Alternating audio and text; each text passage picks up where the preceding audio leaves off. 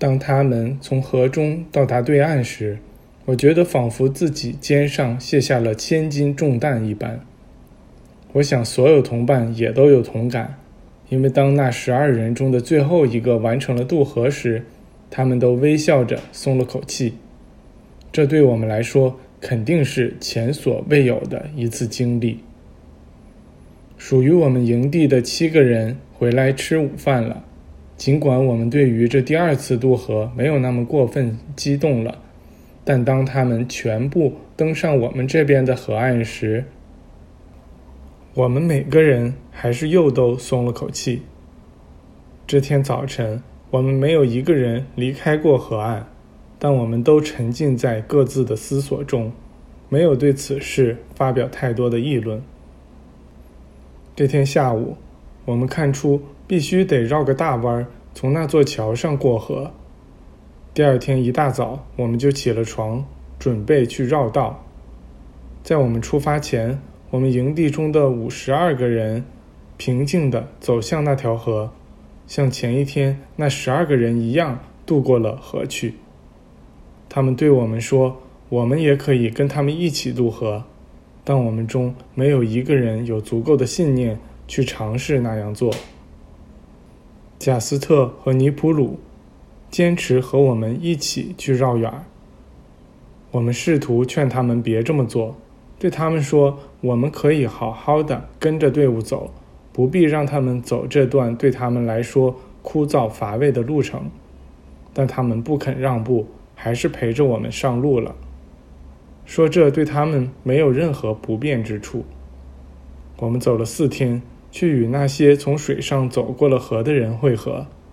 在这四天当中，我们谈论和思考的没有别的，全都是我们和这些奇人短暂相处的这段时间里所看到的那些奇事。第二天，当我们顶着烈日艰难地爬上一个陡坡时，那位四十八小时以来一直没怎么说话的分队长突突然喊道：“伙计们，人为什么非得在大地上慢吞吞地爬行呢？”我们异口同声的回答说：“自己也正是这么想的。”他继续说道：“如果某些人能做出我们看到过的那些事，为什么不是所有人都能那么做呢？人为什么会满足于爬行？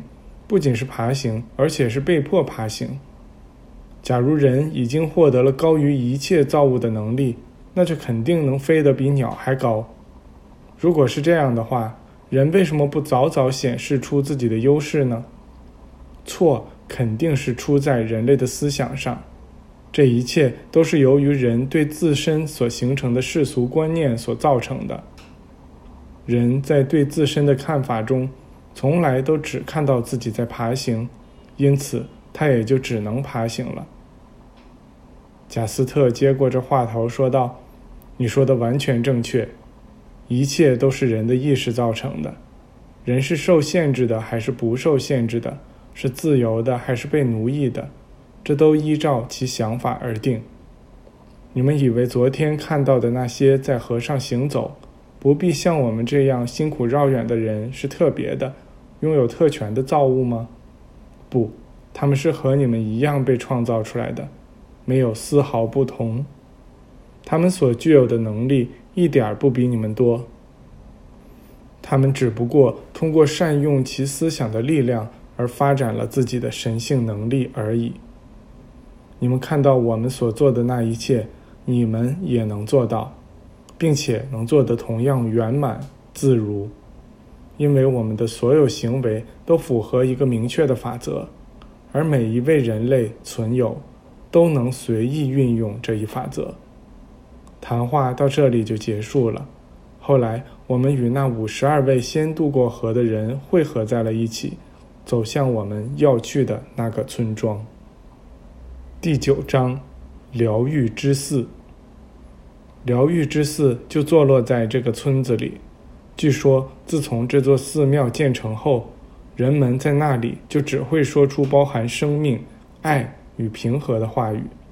这些话语的震动如此强大，以至于大多数朝圣者都会在瞬间被治愈。